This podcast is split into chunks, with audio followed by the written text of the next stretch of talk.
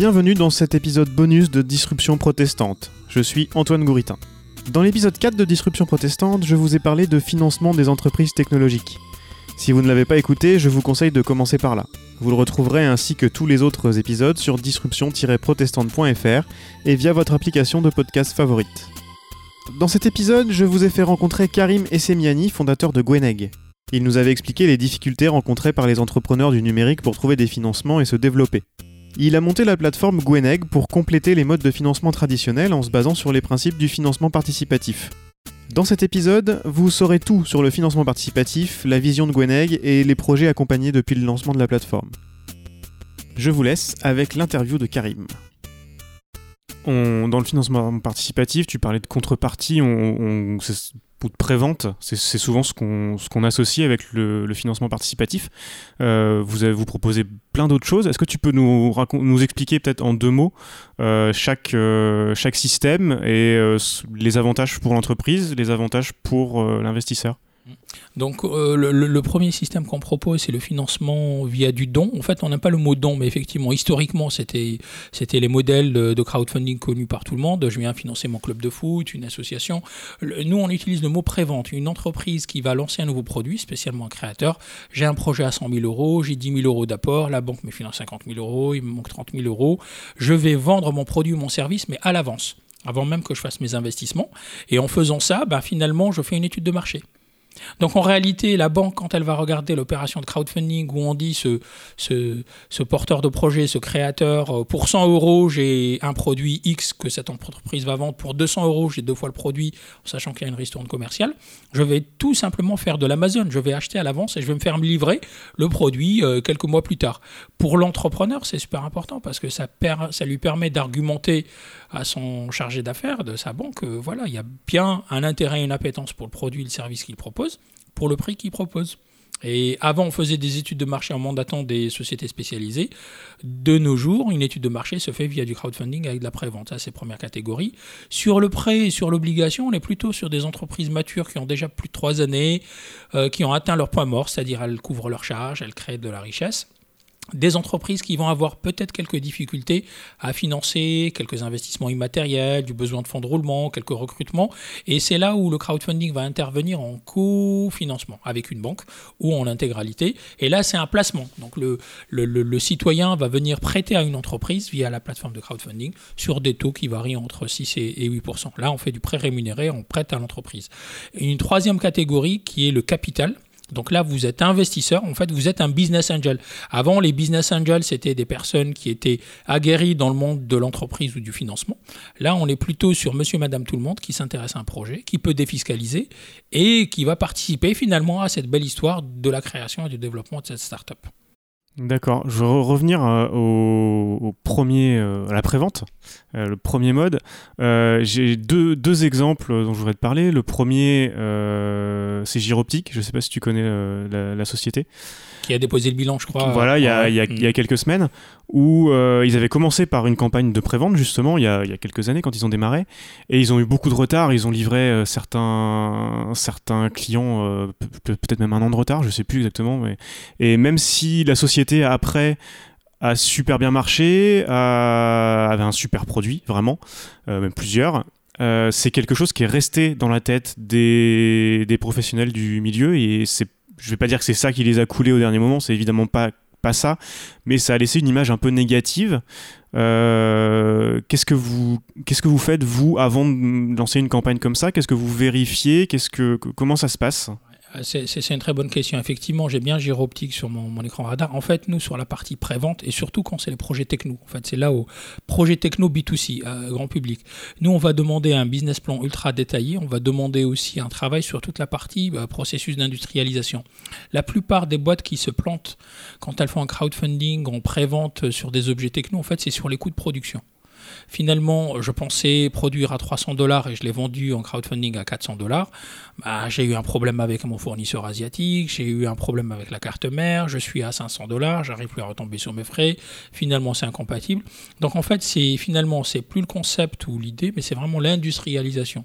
Et c'est là où on essaye d'être assez critique sur l'expérience des équipes à avoir déjà industrialisé des, des éléments similaires. Si on est sur quelque chose de radicalement différent, on sait que le risque il est maximal. Et en règle générale, ce qu'on leur dit, c'est de surtout pas aller sur de la prévente à ce moment-là, plutôt aller faire un premier prototype une fois que c'est fait, aller standardiser. Le problème de ces plateformes euh, comme Kickstarter, Indiegogo, c'est qu'elles ont des communautés qui sont friandes de choses nouvelles non vérifiées, non validées. Donc ils aiment bien les trucs qu'on va pas trouver, donc forcément on va acheter des produits. Moi je me rappelle pareil le couleur, euh, pareil, c'était une petite glacière euh, avec euh, clé USB, Wi-Fi, etc. Et en fait, ça a été un, flop. Ils n'ont jamais livré. Et au moment où ils étaient en capacité de livrer, en fait, ils étaient disponibles sur Amazon en vente et ils n'avaient pas honoré les, contreparties à ceux qui avaient, prépayé. Ça avait collecté 10 millions d'euros. Donc, quand on est sur du B2C, grand public, sur de l'électronique, de, des éléments techno, il faut être ultra vigilant sur la partie euh, euh, expérience sur l'industrialisation. Donc, ça, c'est vraiment un élément clé. Nous, sur la prévente, on a un taux de sélection qui est hyper bas. En fait, on met des projets que quand on sait qu'on a maîtrisé tous les risques, parce que justement, on ne souhaite pas que quelqu'un paye à l'avance un produit qui finalement ne sera jamais, euh, jamais livré. L'autre avantage, quand on a une communauté qui, euh, qui contribue, qui est de proximité, bah, si moi j'habite à Rennes et que j'ai acheté un produit sur Indiegogo euh, d'une boîte qui, est à Hong Kong, ben pour aller, c'est un peu compliqué. Par contre, si le mec il est à Brest et que moi je suis à Rennes, ben, il y a deux chances sur trois que je veux le croiser et que, en l'occurrence, on peut avoir une discussion en, tête à tête. Ça, euh, en fait, ça, renforce vraiment la volonté de, d'être sérieux en tous les cas. Ça limite des, des situations avec des margoulins. Ouais, mais c'était mon deuxième exemple dont je voulais te parler. Tu as forcément entendu parler. Euh, le, charlatan à Sophia Antipolis, il y a quelques semaines, qui s'est fait, qui s'est fait choper, qui faisait, euh, qui faisait miroiter des choses. Là, là c'était même pas des choses qu'il n'allait pas, qu'il pas être en capacité d'industrialiser. C'était du vent complet. Euh, il est allé jusqu'au CES, il a, été, il a eu des prix au CES, enfin, c'est des trucs incroyables. Euh, qu'est-ce que tu en penses un peu de ça? Est-ce qu'il y en a beaucoup dans le milieu? Toi qui as une vision quand même de ce qui se fait autour plus, plus large que la mienne. Et bon, j'imagine que ça, c'est des choses dont vous, qu'on verra pas sur, sur visiblement, avec le, taux d'acceptation que vous avez. En, fait, ce qu'il faut voir, c'est que tu as deux catégories. Euh, et ça concerne principalement les plateformes. Quand on dit crowdfunding, tu as, trois, trois, trois acteurs. Le premier, c'est le porteur de projet sérieux ou charlatan. Le deuxième, c'est l'investisseur, le prêteur, le donateur, celui qui va acheter, prêter ou finalement investir dans une entreprise. Et le troisième, c'est l'intermédiaire, c'est celui qui met en relation. Euh, et le rôle de l'intermédiaire, en réalité, il est double. Le premier, c'est de conseiller les gens qui vont contribuer les conseiller sur la viabilité, sur les risques du projet, ça c'est le premier élément. Mais le deuxième, c'est aussi de, bien regarder, analyser les dossiers qui arrivent. Et euh, en France en particulier, euh, les entreprises pour faire du capital ou du prêt, en l'occurrence l'arnaque c'était via un financement en capital, euh, nous sommes régis par le, le gendarme financier, l'autorité des marchés financiers. Donc il y a un processus de certification qui est très long, qui est très lourd, qui est très compliqué, et en fait qui oblige l'entreprise à avoir des ressources humaines spécialisées dans l'analyse des dossiers, analyse financière, les risques en termes de lutte contre le blanchiment, fraude, financement du terrorisme. Ça oblige à avoir des plateformes qui travaillent dans un mode spécifique, hyper restrictif, hyper lourd, mais qui permet justement de minimiser les risques associés à de la, à de la fraude pourra jamais euh, dire le risque il est, il, est nul. Par contre, clairement, on peut le minimiser. Et des projets comme ça, finalement, où à aucun moment on est parti demander s'il y avait des prototypes, s'il y avait des éléments demandés, c'est une erreur, une erreur grave. Et ça, euh, pour l'avoir lu et vu, ça a été porté par une plateforme qui n'était pas agréée par le gendarme financier. Donc aujourd'hui, le gros danger finalement, c'est de dire bah, on peut avoir des projets fake, qui sont qui sont pas viables, mais surtout portés par des euh, plateformes qui sont pas légitimes à le faire. Et la démarche des plateformes, c'est de dire c'est pas grave, nous on va prendre un pourcentage sur la transaction. Après, on s'en fiche complètement et des contributeurs et de et, de l'entreprise. Le sérieux, quand vous êtes comme Gweneg, une plateforme sur un territoire où votre communauté elle est attachée au territoire, se prendre un risque sur un projet qui est un projet type modèle Ponzi, donc un truc qui n'existe pas du tout, il est trop important vis-à-vis -vis de notre communauté d'investisseurs. On ne peut pas se permettre. Un... Donc euh, ça, nous, euh, ça nous amène à être encore plus restrictifs sur des projets où on n'est vraiment pas à l'aise par rapport au sérieux, la crédibilité. soit de l'entreprise, soit du porteur de projet. Justement, on parlait, euh, on dit, tu, disais que Gweneg, c'est vraiment ouvert à, tout le monde. Et puis via les différents modes de financement, c'est vrai que ça peut s'adresser au, plus grand public comme à des investisseurs plus chevronnés. Vous avez justement des investisseurs plus... À quoi ressemble l'investisseur de type, je dirais, de, de chez Gweneg, où il n'y en a pas, peut-être en fait, c'est variable pour une raison très simple. On adresse différents instruments financiers. Quand on est sur du don, on est sur un consommateur, euh, toi, moi, euh, jeune, vieux, j'aime le produit, je l'achète. quoi. Sur le prêt, on est plutôt sur des profils 40 euh, ans et plus, plutôt des gens qui ont une, une capacité d'épargne. Sur l'investissement, on est plutôt pareil, sur des gens qui ont une capacité d'épargne, mais surtout une lecture économique. Donc, c'est pas forcément des jeunes qui vont venir faire de l'investissement ou du prêt. Donc, moi, je dirais c'est assez hétérogène. Là où c'est intéressant, c'est qu'on a sur notre plateforme une, une bonne représentation de la gente ce qui est assez rare en fait. On va à l'opposé un petit peu des statistiques nationales. On a plus de femmes qui viennent financer des projets sur Gonec. Et une des raisons qui explique cela, c'est qu'on est aussi une terre d'entrepreneuses. Et euh, à partir du moment où il y a eu des projets portés par des femmes sur la plateforme, c'est vrai que ça nous a donné de la visibilité vis-à-vis de femmes euh, à dans la vie économique et qui sont venus financer aussi des projets par la suite. Donc pas de profil type, par contre on a une bonne présence de la gente féminine sur les, sur les projets. D'accord, et c'est plutôt, donc, sans parler du, don du coup, mais sur les, autres, euh, les, autres modes, euh, c'est beaucoup de gens qui, sont, qui, connaissent bien, qui connaissent bien ça, qui investissent par d'autres biais peut-être déjà? Euh, sur les, euh, les, systèmes classiques, c'est des gens qui sont aguerris au financement participatif. Ça veut dire c'est déjà des gens qui savent faire du crowdfunding euh, abstraction de Gweneg. C'est surtout ça en fait l'élément clé. C'est Gweneg est venu adresser une offre à déjà une communauté qui était sensible à ça. La communauté s'est agrandie, elle s'est enrichie, mais c'est vrai que les gens connaissent à minima le financement quand on est sur du prêt, du capital et de l'obligation. D'accord. Et du point de vue des entreprises, qui, euh, qui font appel à Gweneg. Euh, on a parlé depuis tout à l'heure de, de levée de fonds, de start-up, de choses comme ça, mais vous avez des choses qui beaucoup plus traditionnelles, je dirais. Euh, est-ce que tu peux nous brosser un peu le, portrait de tout ce que peut retrouver sur Gweneg et pourquoi les gens viennent vous voir plutôt qu'une autre plateforme ou plutôt qu'un autre mode de financement? Euh, la typologie, on est vraiment sur un spectre extrêmement large. Hein. Encore une fois, on va trouver des commerces de proximité, on va trouver des auto-entrepreneurs, on va trouver beaucoup de start-up dans le domaine du digital. On a des sociétés qui font de la production euh, euh, de portes industrielles, on a des sociétés qui sont des promoteurs immobiliers dans le domaine du commerce pour entreprise. En fait, il n'y a pas de spécialité type. Le tout, c'est une entreprise du territoire qui a un besoin de financement. maintenant, on s'adresse vraiment à des entreprises qui ont des problématiques de financement euh, des problématiques pour des bonnes raisons. C'est-à-dire, on est plutôt en phase d'entreprise en développement plutôt qu'en situation de difficulté. Sur le prêt, par exemple, on prend très peu de projets parce que le risque, il est porté par les, prêteurs. Et finalement, venir prêter à une entreprise qui va mal et que finalement on va passer au tribunal, euh, c'est très dangereux. Donc l'idée, c'est de vraiment avoir des projets qui sont structurés, qui présentent un prévisionnel qui est intéressant, avec des perspectives de, croissance. On est vraiment euh, pour le coup, autant on a une ADN qui est bienveillante par rapport au territoire, autant on a une lecture euh, qui est quand même en termes de contrôle de risque. On ne vient pas prendre des projets qui sont rejetés par les banques. Quasi systématiquement, un projet rejeté par une banque est rejeté par Goneg. Hein. Donc ça, c'est assez, assez révélateur. Par contre, on vient faire ces moutons à cinq pattes que les gens ont peut-être du mal à faire et qui sont cohérents, qui sont portés par des gens hyper motivés, mais qui rencontrent une problématique spécifique. Est-ce que tu peux nous donner une idée à peu près du, taux de réussite des, des financements sur Gweneg euh, en fait, autant on a un taux de sélection qui est très très bas, en fait on met très peu de projets en ligne, autant ça se reflète bien sur le taux de réussite, puisqu'on est à 91% taux de réussite sur la plateforme. La moyenne nationale sur le prêt, je crois qu'elle doit être à 60-65%. Sur le don, pardon, 60-65%. Donc sur le prêt, on est à 100%, sur l'obligataire, quasi, euh, quasi équivalent. Donc euh, on a un taux de réussite finalement qui est assez élevé, mais parce qu'il y a tout le travail d'analyse et de sélection qui se fait en amont euh, sur les projets. Est-ce que tu peux me donner quelques exemples comme ça qui te viennent à l'esprit de, projets euh, intéressants, originaux, pas eu de moyen de se faire financer autrement que par Gweneg bah, Je pense Gin H2B, euh, c'est un projet porté par trois copains morbihanais qui ont fait un gin, GIAN, hein, c'est comme le Bourbon. Euh, et euh, ils voulaient lancer un gin breton et ils avaient besoin de faire un investissement pour une unité distillerie qui coûtait 120K, 120 000 euros. Et les banques leur ont refusé le financement pour deux raisons principales, complètement justifiées. Le premier, c'est qu'on est sur un marché qui est ultra consolidé donc il n'y a que des majors sur les, sur les, marchés des liqueurs. Et deuxièmement, 90% des budgets sont des budgets de communication. Donc il était très difficile pour un chargé d'affaires d'envisager comment une jeune entreprise allait pouvoir se faire connaître.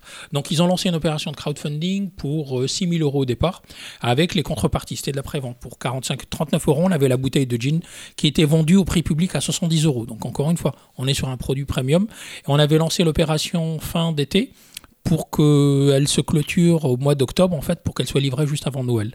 Et ils ont eu plus de 200 de clients qui ont préacheté le produit. Ils ont fait 13 000 ou 14 000 euros. Et en fait, c'était pas les 14 000 euros qui étaient déjà top, hein. c'était les 200 de clients qui ont marqué les banques. En fait, elles se sont battues pour les financer.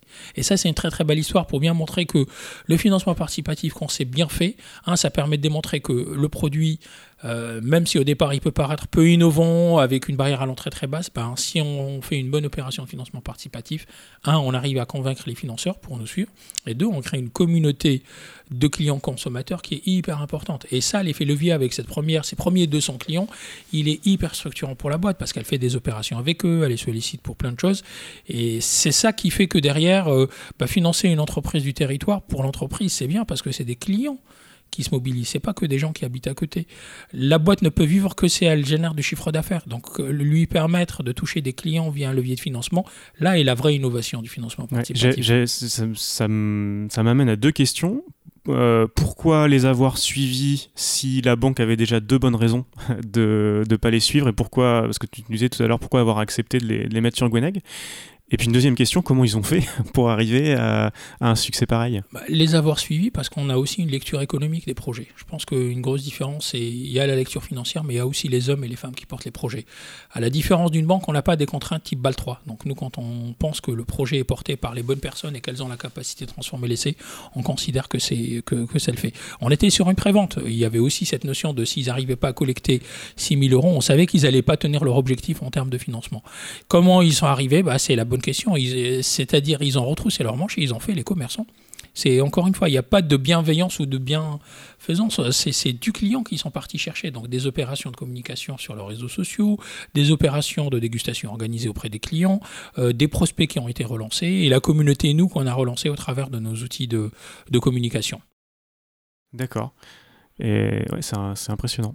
Et est-ce que tu as un, exemple plus dans le, domaine de, la start-up euh, numérique, justement? Société Black Note, euh, le Netflix du jeu vidéo. Donc ça, c'était top. Olivier Avaro, un ex d'Orange, qui a sorti, qui a créé une entreprise Trimezzo sur tout ce qui était codage, euh, aux définitions de mémoire qui a fait monter sa start-up, levé des fonds, l'a revendu à une société israélienne, a accompagné cette société israélienne dans son développement international et qui s'est relancé dans la création d'une entreprise qui permet de jouer à des jeux vidéo en, mode, en mode SaaS, c'est-à-dire je me connecte à ma box et euh, je peux, euh, via une console, jouer à plein de jeux euh, via mon abonnement Internet.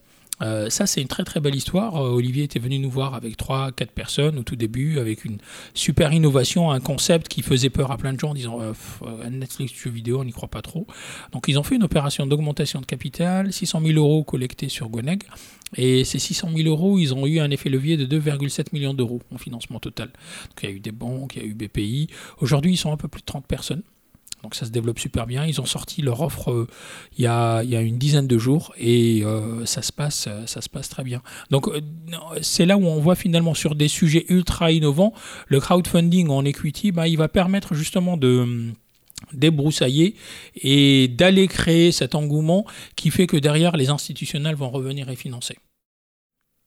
D'accord, oui, c'est vraiment, vraiment l'effet levier qui est recherché, pas forcément la somme tout à au final. Ouais, tout à fait. D'accord. Est-ce qu'il y a des projets qui arrivent là sur Gweneg euh, ou qui, viennent d'être mis en ligne que tu, qui, te paraissent euh, vraiment intéressants euh, hum, on, vient de clôturer deux projets, donc c'est très difficile de, parler des nouveaux projets qui arrivent. On vient de clôturer un, un projet extrêmement intéressant, c'est Edifiz, c'est un promoteur immobilier qui construit des bâtiments pour artisans à 10 minutes de Vannes, à Plescope. C'était là, c'est le premier projet en promotion immobilière qu'on a fait. Et c'est un jeune promoteur immobilier qui a moins de deux années. Et d'ailleurs, il a été beaucoup challengé par les banques, justement, à cause de la jeunesse de la société, peu de, peu de, peu de métriques à, montrer, à valoriser. Donc il, est, il a cherché un financement sur la plateforme parce qu'il avait justement du, du mal à convaincre les, les financeurs institutionnels. Et c'est typiquement où nous, on a eu une analyse financière, mais aussi économique. On, a minimisé le risque. Mais euh, on croit vraiment que quand les conditions économiques et l'expérience et la pugnacité du dirigeant de la dirigeante sont là, on pense vraiment qu'il y a des chances que tout se passe super bien. Donc ça, c'est vraiment une, très très belle histoire qu'on espère voir grandir les prochaines années. Et euh, pour revenir à Gweneg, pour finir, euh, euh, vous étiez combien au début? Fondé Est-ce que tu étais tout seul ou vous étiez une équipe déjà? Et combien vous êtes maintenant? Et comment, voilà, peut-être un petit peu dans, les, dans les mois qui viennent, ce qui est prévu hmm. En fait, euh, dès le départ, on était quasiment quatre. Donc moi, je suis l'unique fondateur. Et on était quatre, non pas parce qu'on on avait une charge de travail pour quatre, mais parce que la réglementation en France impose un certain nombre d'équivalents temps plein avec des compétences euh, en analyse financière. Donc assez rapidement, on était quatre. Et aujourd'hui, on est, euh, on est six personnes. Donc quatre permanents avec des stagiaires, des, des contrats pro. Euh, l'idée aujourd'hui, c'est de pouvoir travailler de plus en plus sur toute une diversité de projets et de sujets complémentaires aux sujets qu'on a qui sont l'économie au cœur, euh, au cœur du territoire. Mais on, regarde pas mal de nouveaux thèmes qui sont toujours liés au territoire en Bretagne avec des nouveaux outils de financement euh, qui peuvent être intéressants. L'idée ou la toile de fond, le fil conducteur de notre démarche, c'est de dire sur chaque projet, on a systématiquement des gens qui sont soit des acteurs, soit des consommateurs, soit des gens impactés par un projet. Donc euh, le financement devient un levier qui crée de la richesse pour eux, tout en créant du lien avec l'entreprise ou le projet qui a besoin de se financer. Ok. Et donc vous, c'est vrai que j'ai pas posé la question, euh, mais vous, c'est un pourcentage que vous prenez sur chaque, sur chaque projet? Le modèle économique de Gwenex, c'est un pourcentage à la réussite. Donc s'il y a un échec, euh, on prend rien, mais on prend entre 5 et 8% du montant qui est collecté sur chaque opération. Ok. Je ne sais pas si on a oublié quelque chose. Euh, je pense qu'on a, on a, dit des choses importantes. Ouais, je pense qu'il faut juste avoir un élément en tête. C'est on a financé 90 projets, mais en réalité, les 90 sociétés qu'on a financées, c'est plutôt 560 emplois sur le territoire créé maintenant. C'est vraiment super important. Enfin, nous, c'est un indicateur qu'on regarde avec euh, beaucoup de précision. Non pas qu'on soit euh, une structure institutionnelle, mais on, considère que les effets principaux du financement, c'est la création et le maintien des emplois. Et ça, c'est top. Les effets leviers, c'est 1 pour 9. Chaque fois qu'il y a eu 1 euro collecté sur Gonex, c'était 9 euros apportés par les banques. Et donc ça, c'est pas négligeable quand on voit les effets leviers qu'on avait mentionnés euh, tout à l'heure. Le financement participatif, oui, mais pour déclencher d'autres financements surtout. Et tu, tu, as une idée un petit peu du, du pourcentage de, de start-up du numérique dans les, dans les, sur les 90 projets euh, Parce qu'il y a des choses, on a, on a parlé de, la distillerie tout à l'heure, il, il, y a des bars, il y a, il y a beaucoup, il y a beaucoup de choses. Euh, on va, encore croire que c'est que de l'alcool parce qu'on est en Bretagne. Mais... non, mais des choses, voilà, c'est les idées que j'ai en tête, mais il y a du média, il y a des choses comme ça. Ouais, sur le digital, on va dire, euh, s'il faut qu'on mette, si on regarde le nombre de projets en digital, on est beaucoup plus sur le capital, donc catégorie start-up qui ont des besoins de fonds propres. Et d'ailleurs, beaucoup d'entre elles ont surtout des besoins de fonds propres, la plupart étant sur le digital, elles ont peu de produits finalement, euh, surtout quand elles sont sur du service. Quand on est sur un produit, on a fait quelques entreprises euh, comme des capteurs, mais ça reste à la marge par rapport au, volume de projets. Les, startups dans le digital nous sollicitent vraiment sur la partie euh, investissement en capital. C'est là où on va retrouver, on a un gros volume d'entreprises dans le digital sur cette catégorie-là. Bah, c'est là-dessus que vous bossez avec Tech4Race d'ailleurs Exactement, Tech4Race, on est dans cette catégorie-là. Data2B, c'était cette catégorie. OneWave, BlackNut, ArchiReport, euh, euh, Tibeka. Euh, on a vraiment beaucoup, beaucoup d'entreprises avec comme cœur de métier le digital. Retrouvez toutes les infos sur Gweneg dans les notes de l'épisode sur disruption-protestante.fr et suivez l'actualité de la série sur Twitter, disruptionpr. Et bien sûr, abonnez-vous et laissez-nous vos commentaires sur votre application de podcast préférée. Disruption protestante est une série produite par Antoine Gouritin. La musique originale du générique a été réalisée par Julien Solaire.